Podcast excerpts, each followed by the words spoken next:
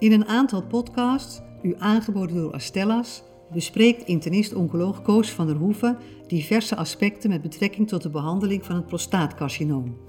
In deze podcast spreekt hij met internist-oncoloog Martijn Lolkema en patholoog Kim Monkhorst over de systemische behandelingen en moleculaire diagnostiek bij prostaatkanker. Aan bod komen onder andere de ontwikkeling in behandeling, hoe een patiënt te selecteren voor hormonale behandeling, chemo- of doelgerichte therapie, op welk materiaal moet bepaling gedaan worden en de plaats van centralisatie. Een eh, podcast over prostaatkanker, eigenlijk een serie van tien podcasts. En deze keer gaan we spreken over de systemische behandeling en de moleculaire diagnostiek bij prostaatkanker. En ook de rol die regionale netwerken daarin kunnen spelen. En ik spreek met uh, dokter Martijn Lokema. Hij is internist-oncoloog in het Erasmus MC. En zijn specialiteit zijn met name de urogenitale tumoren. En Kim Monkhorst, hij is uh, patholoog in het Antonie van Leeuwenhoekhuis. En uh, heeft zich ook heel intensief met moleculaire diagnostiek bezig gehouden en doet dat nog steeds. Nou, ik begin maar met een heel eenvoudig uh, onderwerp, of althans, dat klinkt misschien eenvoudig, maar iedereen die weet dat niet per se. Um, de Gleason-score, die wordt vaak gebruikt als het om prostaatkanker gaat. Um, we kennen wel de getallen, maar Kim, zou je nog even uit willen leggen wat dat nou precies is en hoe dat nou bepaald wordt? Ja, Zeker. Dus uh, even een kleine disclaimer dat ik niet een prostaatpatholoog ben. Dus bij deze. Dus de groeiwijze van de prostaatcarcinomen, die, die kunnen we indelen in vijf groeipatronen. En dat gebruiken we om de tumoren te graderen.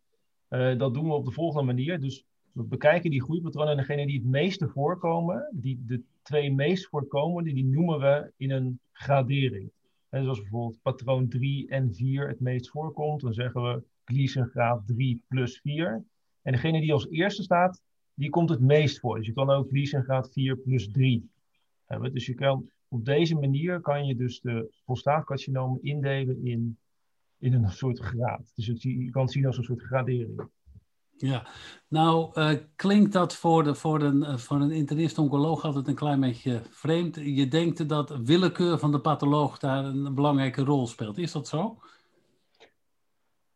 Nou ja, niet. Dus er zit natuurlijk een bepaalde subjectiviteit in, de, in het scoren van die groeipatronen. Maar het is geen willekeur. Het is vrij duidelijk aangegeven hoe je, uh, welke patronen, uh, hoe je dat moet scoren. Dus als klinicus kan je daar eigenlijk wel op varen. Nou is het zo dat als het heel laag is, die score, dan, dan wordt er vaak besloten om nog een tijdje af te wachten met behandeling. Als het hoog is, dan ga je behandeling starten. Speelt die Gleason-score nou ook een rol op het moment dat patiënten gemetastaseerde ziekte hebben? En die vraag heb ik eigenlijk als eerst, in eerste instantie aan Martijn. Ja, Koos. De, de, ik denk dat het, het is natuurlijk hele basale uh, biologie, hè, Gleason scores. Uh, ik heb overigens een tijdje mee mogen kijken met onze patholoog die veel prostaatkankers beoordeelt. En de subjectiviteit valt echt wel mee hoor. Het is, het is, het is eigenlijk goed te herkennen. je moet je er een keertje in verdiepen. Maar de manier waarop buisjes groeien is te herkennen.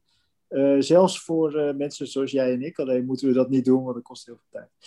Um, in de gemetastaseerde setting um, is het uh, eigenlijk een stukje achtergrondkennis. En dan valt het eigenlijk in de uh, rij van dingen die je van een patiënt moet weten, maar misschien niet heel direct invloed heeft op keuzes die je maakt. Ik vind altijd dat als je een prostaatkankerpatiënt ziet, dan moet je weten, was het, is het ooit een keer lokaal behandeld of niet? Wat is die lokale behandeling geweest? Wat was het initiële PSA? Uh, wat was de Gleason score? En je moet ook nog een aantal andere dingen van je patiënt weten, bijvoorbeeld een leeftijd, comorbiditeit, of die rookt of niet, nou, dat soort zaken. Uh, en in dat rijtje hoort het eigenlijk thuis. En het is eigenlijk in de behandeling van gemetastaseerde ziekte een van de argumenten die je mee kunt nemen om bepaalde keuzes te maken. En een van die keuzes is bijvoorbeeld chemo- of uh, hormoontherapie in eerste lijn setting voor CRPC. Uh, daar kan je nadenken over of de Gleason score gecombineerd met de tijd van ADT tot CRPC-setting, of die, of die combinatie je een bepaalde richting geeft uh, uh, in je therapiekeuze. En als je het heel zwart-wit zegt, als die tijd kort was en de Gleason-score is hoog, dan zal je eerder voor chemotherapie kiezen dan voor hormonale therapie. Is dat uh, de conclusie? Juist. Hè? Dus eigenlijk wat je doet, is je maakt een soort van poor man's uh, uh, risicoscore. Uh, waarbij je zegt, nou de hoge risicopatiënten, dat zijn de patiënten die, hè, waar we vroeger bij mammacarcinoom van zeiden, ja, die hebben een respons nodig. Hè? Die moeten, moeten we een behandeling geven waarbij de tumor even een knal op zijn kop krijgt, zullen we zeggen. Ja. En, en dat is chemo natuurlijk veel meer dan uh, uh, androgeen uh, gerichte therapie. maar of dat helemaal waar is, dat weten we niet. Hè? Ik bedoel, er is natuurlijk nooit echt prospectief onderzoek naar gedaan. Maar dat is, dat is toch, het komt uit retrospectieve series en het komt uit, uit gedachten van, van, van, van, zeg maar, opinion leaders. Ehm, dus het speelt ja. een rol. Uh, Martijn, uh, je bent weliswaar jeugdig, maar je bent toch al een ervaren oncoloog en je gaat al een tijd mee. Uh, kan jij nog een klein beetje zeggen hoe nou die behandeling eruit zag van een gemetastaseerd prostaatcarcinoom tien jaar geleden? Ja, het is heel uh, aardig dat je me nog jeugdig noemt, uh, Koos. Ik heb mijn, uh, mijn coronakoep, die ik continu zo op de Zoom zie, wordt toch steeds minder wilderig. Ik moet zeggen, Kim zijn haren zijn wat meer wilderig nog aanwezig. Anyway, um, ik, ik, ik denk dat, dat, dat de prostaatkankerverbanding heeft een enorme ontwikkeling doorgemaakt. Ik kan me nog herinneren, en dat was uh, zo jeugdig ben ik niet meer, maar in het begin van mijn opleiding tot internist-oncoloog lagen de afdelingen vol met prostaatkankerpatiënten die pijncrisis hadden. Die uh, onhoudbare pijnen hadden, die van allerlei bestralingen ondergingen, maar waarbij het toch niet lukte om de pijn goed onder controle te krijgen. De hoeveelheid dwarslezers die wij zagen was indrukwekkend. En ik kan je vertellen, nu, naar de afdeling, als ik daar naartoe loop, dan ben ik blij als ik één of twee prostaatkankerpatiënten zie op een totaal van 50, 60 bedden. Er liggen allemaal patiënten met com complicaties van immuuntherapie van de, van de melanoombehandeling. dus verandering. Dat komt deels door de betere palliatieve behandeling, denk ik ook, de ondersteunende behandeling. Maar ook. deels ook de, de, systematische, de systemische behandeling van prostaatkanker is, is eh, indringend gewijzigd de afgelopen tien jaar is enorm gewijzigd. Wij hebben in de afgelopen tien jaar met de behandeling van de nieuwe antiandrogenen, met behandeling van chemotherapie, echt het ziektebeloop veranderd. Uh, dat gecombineerd met middelen als denosumab en zometa uh, geven gewoon veel minder die complicaties die leiden tot, tot, dit soort vervelende situaties. Um, uh, en ja, die mensen gaan nog steeds dood, hè, en, en, maar gelukkig met veel minder van dit soort terminale problemen dan dat dat eerder was. Ja, um, ik kan mij uit die tijd nog herinneren dat eigenlijk die behandeling eigenlijk voor, de, voor verschillende patiënten eigenlijk allemaal een beetje hetzelfde was, dat er weinig differentiatie was. En is dat nu nog steeds zo? Is dat, is dat één, één, één behandeling of is het uh, maatwerk wat je op dit moment levert? Nou, we moeten het zo hebben over de, de moleculaire diagnostiek. Maar als je nu kijkt naar de, de, de treatment algorithms voor uh, prostaatkankerpatiënten, dan zie je dat daar waar op dit moment een maatwerk aan het introduceren is, zeg maar, waarbij we echt aan het tailoren zijn, is op basis van klinische eigenschappen van patiënten. We gaan eerder behandelen, hè? we gaan naar die HSPC-setting toe. Dat doen we toch een beetje op basis van gevoel van risico dat mensen wel of niet uh, snel uh, uh, klachten gaan krijgen van metastase. Maar we gaan toch iets meer kijken naar die risico-inschatting, ook om de keuze chemo-antihormonale therapie te maken.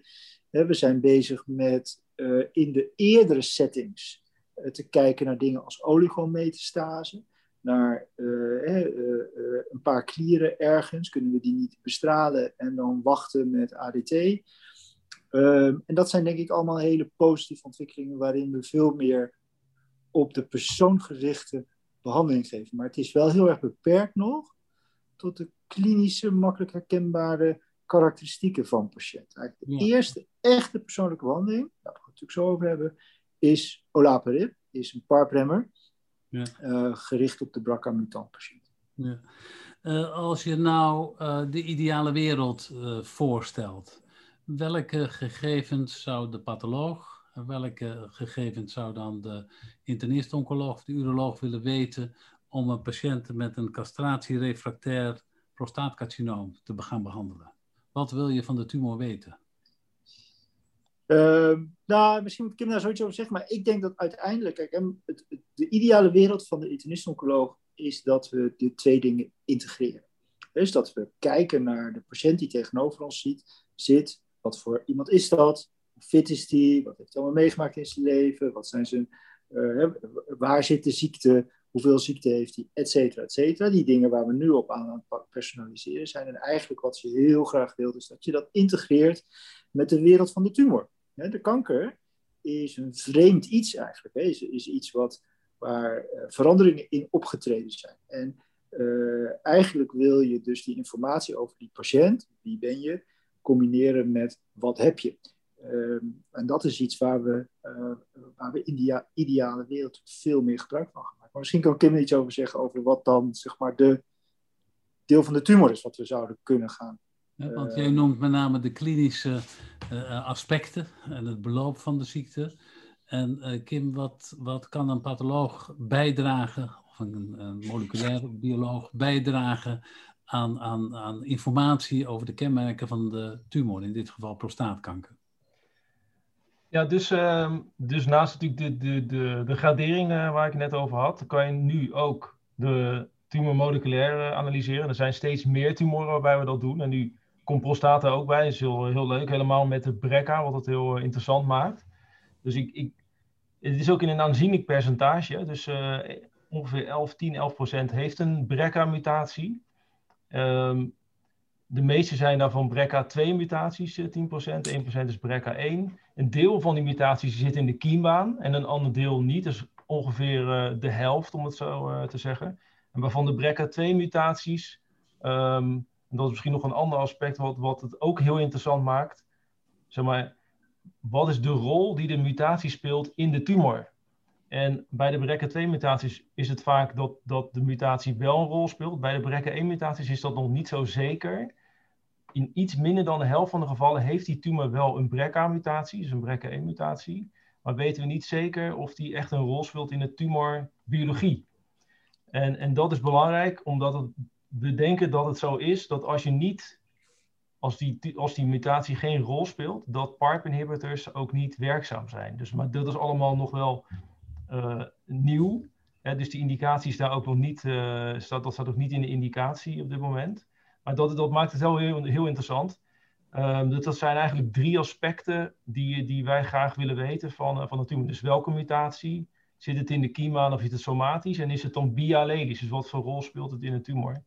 En naast de BRCA zijn er denk ik ook nog andere afwijkingen. Er is een hele mooie paper verschenen vanuit de ESMO, een, waar Martijn uh, ook aan heeft meegewerkt. Heel mooi inventariseert wat, wat je allemaal zou kunnen analyseren. En daar staat bij prostaatcarcinoom staan er ook een aantal genen bij.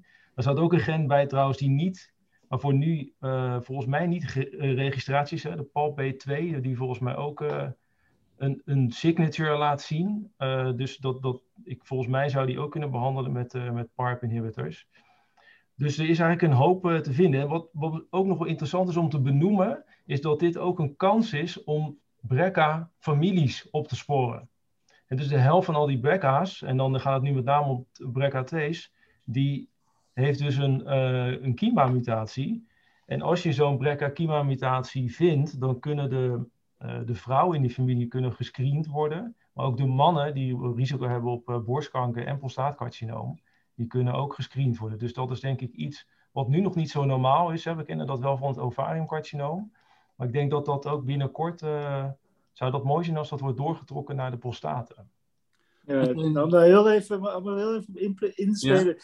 Kim, we zijn, dat is, dit is natuurlijk, dit is, dit is echt cruciaal, hè? Want, want uh, kanker behandelen is belangrijk voor de mensen die kanker hebben, maar alle patiënten willen graag een familie helpen op, om te voorkomen dat ze in die situatie komen. En uh, we zijn bezig met uh, precies dit project, heeft het KWF geld voor gegeven, om in den landen veel meer prostaatkankermannen te laten testen op germline BRCA2 mutaties. En dat, dat is denk ik echt een, is een hele grote stap vooruit, want al die mannen die dit overkomen, met name de mannen die wat jonger zijn ook, die willen natuurlijk heel graag dat als ze een kans hebben om hun kinderen te helpen in, het, in, het, in het potentieel voorkomen van, van zo'n situatie, ja, die willen dat natuurlijk allemaal doen. Dus dat, dat is denk ik uitermate belangrijk. Ja. We komen hierbij toch op een, een beetje cruciaal punt van um, de, de, de kenmerken van de tumor, van de metastase. Dat heeft te maken met de paraparemmers die dus geregistreerd zijn voor die BRCA en ATM. Ehm, de vraag is een klein beetje, hoe, hoe komen we dat nou te weten? Uh, je kan het bepalen in een metastase.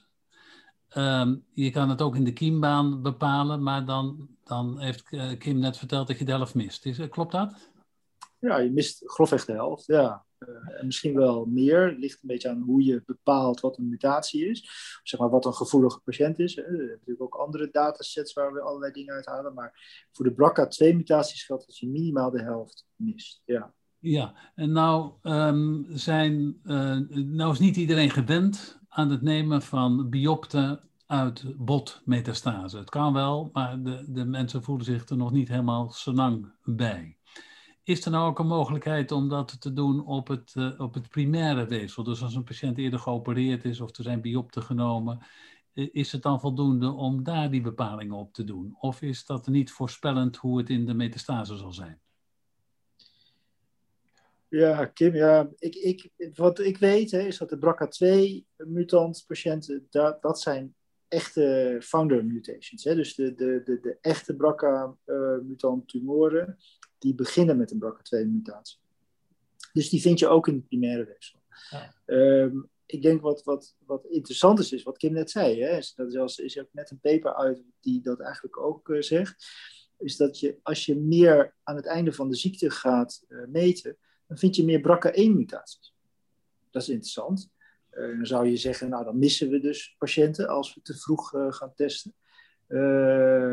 Maar meteen daarna zei Kim, ja, maar we weten niet of dat ook echt pathogene mutaties zijn. Uh, en dat is dus, dat is wel, uh, dat maakt het heel ingewikkeld. En dat is zelfs een beetje een soort van pleidooi om te zeggen van nou, weet misschien moet je, uh, als je alleen op mutatieniveau kijkt, en je wil zeker zijn dat die mutatie ook pathogeen is, dan moet je misschien juist wel kijken in dat primaire uh, tumorweefsel als het om BRCA2 gaat. Er zijn andere mutaties waar dat niet voor geldt. Hè? Overigens, er, komt nog een hele, er komt nog heel veel aan, uh, waardoor je echt in die gemetiseerde setting ook weer biopten moet gaan nemen. Maar voor de BRCA2 geldt dat, dat, dat de primaire tumor is eigenlijk prima materiaal. Als u dat nu samenvat, dan, dan zeg je eigenlijk dat er ook nog wel een aantal dingen onbekend zijn. Dus het is niet, niet helemaal bekend of een primaire tumor en een metastase precies dezelfde informatie opleveren. In beide gevallen is het wel zo dat je, um, als je alleen maar kiembaanmutaties zou, zou bepalen, dat je de helft van de patiënten ongeveer zal missen. Is dat correct? Ja, dus ik denk dat, dat het goed is om mee naar huis te nemen van, van dit verhaal, dat, dat je eigenlijk op elk weefsel op tumorweefsel dat dat de beste manier is om die BRCA-mutaties aan te tonen. Dat je dan het meeste vangt. En afhankelijk van de kwaliteit van het weefsel uh, kan je verschillende testen inzetten om dat te detecteren. Dus, uh, Let wel, hè, Koos, want je moet dus even, als je de take-home message wil hebben, dan gaat dit alleen om BRCA-mutaties. Ja. Dus, dus, en sterker nog, alleen om BRCA2-mutaties. Ja, dus de dus, vraag dus, is eigenlijk, de volgende vraag luidt, uh, je hebt al genoemd de, de brekker 1, de brekker 2, de ATM en nog een aantal die, die PARP-inhibitie mogelijk maken. Vind je nou, als je die patiënten met gemetastaseerd prostaatcarcinoom gaat bekijken, nog hele aparte varianten? Vind je daar nog witte raven waar hele speciale behandelingen voor mogelijk zijn? Bedoel je BRCA-varianten of... of Ander, anderszins, kan ook. In andere genen? Nou ja, dus, dus we hebben die, de White-studie gedaan, hè? dus uh, de, de whole genome sequencing studie waarbij we 1200 patiënten hebben bekeken. Dan kijk je natuurlijk naar alles, maar er zijn ook wel andere studies die dat hebben gedaan. En je, je vindt in alle tumoren vind je sporadisch rare dingen. Dus, uh, uh, dus, dus je vindt altijd uh, aparte targets die je eventueel zou kunnen behandelen in studies zoals, zoals DRUP. Dus het is denk ik altijd goed, als dat mogelijk is, uh, en het is, uh, hè, dus op een gegeven moment dan ga je diagnostiek inzetten. En bij BRCA, dat zijn over het algemeen vrij grote genen. En je wil graag ook de kiembaan hebben, dus dat is eigenlijk al een grote test. Dan is het denk ik zinvol om meteen een grote test te doen, zoals bijvoorbeeld een groot uh, eh, FFPE-panel of genome sequencing. Het ligt een beetje aan hoe je de dingen hebt georganiseerd. Dat, dan is dat denk ik zinvol. Dan kan je dit soort targets meteen meenemen. Ja, daar komt bij hè, dat we zeg maar in prostaat weten natuurlijk dat er nog twee andere echte DNA repair problemen zijn, namelijk MSI. Uh, dat is iets wat, uh, wat uh, zeldzaam voorkomt. 5, 6% van de patiënten hebben dat, maar die zijn er wel. Ehm, nou, die ga je natuurlijk niet vinden als je er niet echt gericht naar gaat kijken of als je whole genome sequencing doet. Um, en de CDK12 mutant patiënten die heel veel tandemduplicaties hebben. Um, en die patiënten die zijn waarschijnlijk ook echt een andere biologische andere groep patiënten. Um, en van de rest weten we het eigenlijk nog niet zo, maar die, dit, dit zijn wel echt signatures die in die data heel makkelijk uh, terugvindt. Waarbij we ook het gevoel hebben dat dus even die parpremmers hè, echt een begin zijn in het, in het veel meer personaliseren van de behandeling van prostaatkankerpatiënten. Op basis van dus die tumorkarakteristieken. Dus, dus, dus die, niet zozeer waar zit de tumor, maar wat voor soort informatie heeft die tumor nou in zich. Goed, we hebben, we hebben een aantal dingen genoemd die consequenties hebben voor het inzetten van paarpremmers. Je hebt de microsatellietinstabiliteit genoemd. Je hebt gezegd dat er nog wel meer, wat zeldzamer voorkomende afwijkingen gevonden kunnen worden. Heb je het idee dat dat in Nederland op dit moment gedetecteerd wordt bij de patiënten met gemetastaseerd prostaatcarcinoom? Dat is een goede vraag, Koos. Uh, ik, ik, ik, ik, denk niet. Ik denk dat we eh, zelfs in mijn praktijk, hè, gewoon op dit moment echt uh, extreme underdiagnoses doen. Hè. Kijk, in, in, het AVL, Kim die heeft een, periode achter de rug waarin hij de White-studie had, kon iedereen whole genome sequencing aanbieden. Dan vonden we dingen terug, hè, dus dan gingen we dat detecteren. Ehm, wij zouden natuurlijk heel graag dat ook willen voor andere patiënten. Maar goed, dat, dat is niet zo makkelijk toegankelijk voor iedereen. Ehm, en wat je ziet is dat, dat, dat, ehm, dat door de huidige situatie die in Nederland is ontstaan, waarin de vergoedingsstatus voor de diagnostiek nog niet helemaal rond is, uh, ja, dat we nu een probleem hebben in het adequaat diagnosticeren van onze prostaatkankerpatiënten. Dus die klinische karakteristieken die we op basis van CT-scans en zo allemaal kunnen gaan, uh, gaan uh, definiëren, dat, dat lukt allemaal wel, hè, op basis van uh, Gleason scores, et cetera.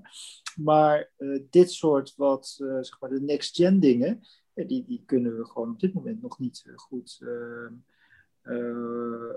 goed bepalen. Stel eens even voor, uh, Martijn en Kim, de ideale wereld en jullie hebben het uh, eventjes helemaal voor het zeggen. Hoe zou je dat dan in Nederland organiseren voor de behandeling van prostaatkanker? Ik zou nog iets breder willen doen. Dan zou ik gewoon, als ik de baas zou zijn en voor iedereen in Nederland met gemetastaseerde ziekte, hè, dus kanker gemetastaseerd, dan lijkt het mij heel handig, als je bijvoorbeeld naar FMI kijkt, hè, dat, is, dat is van, uh, van, van de pharma, en Foundation Medicine, die hebben inmiddels 250.000 uh, patiënten gesequenced. Wij zouden eigenlijk gewoon iets vergelijkbaars moeten doen. En dus één groot panel, iedereen daarmee sequencen.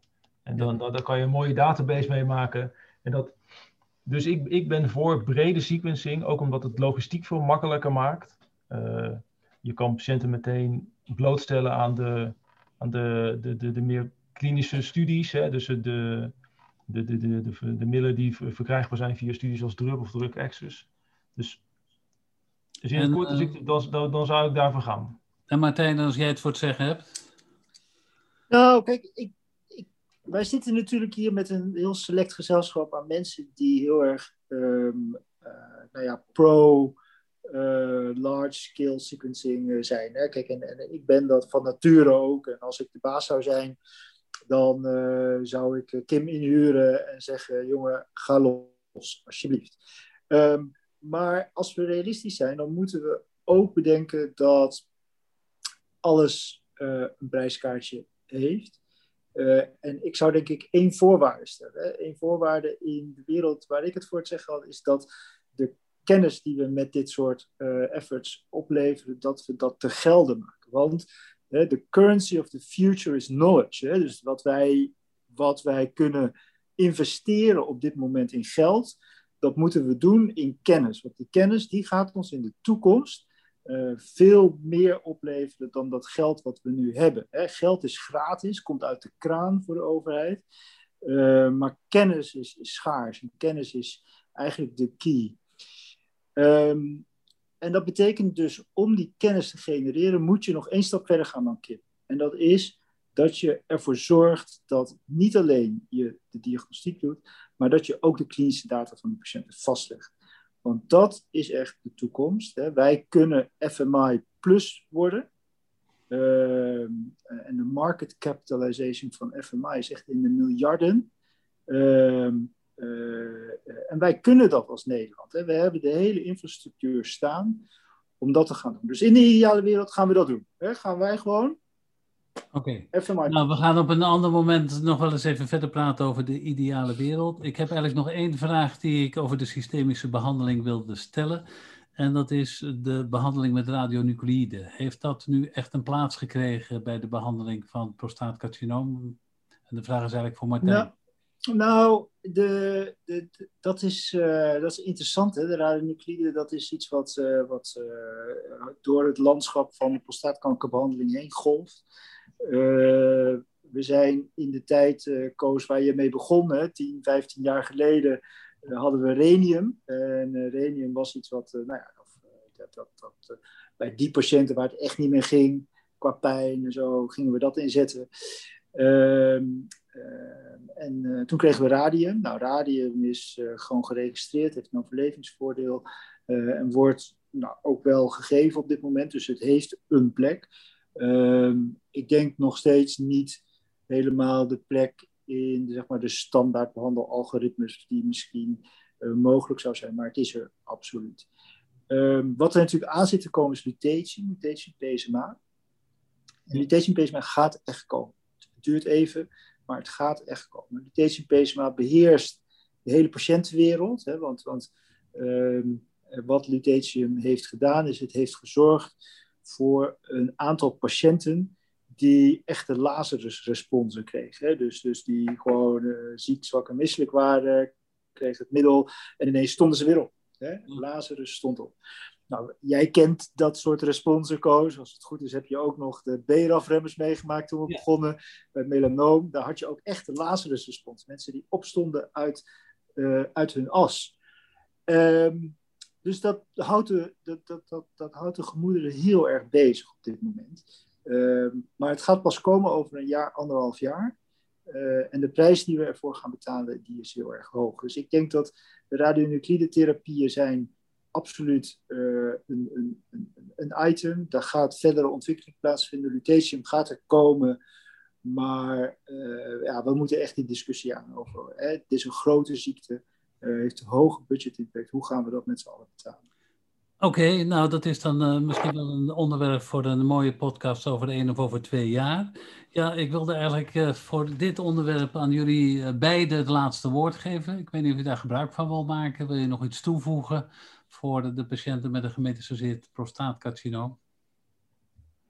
Ik denk dat er heel veel gezegd is, Koos. Dat die lang genoeg is, de podcast. Oké. Okay. Nou, dan sluit ik het hierbij af en dan dank ik jullie heel erg voor jullie bijdrage. Dankjewel. Graag gedaan. Bent u geïnteresseerd in de overige podcast met betrekking tot de behandeling van prostaatkanker? Deze zijn te vinden op de website oncologie.nu.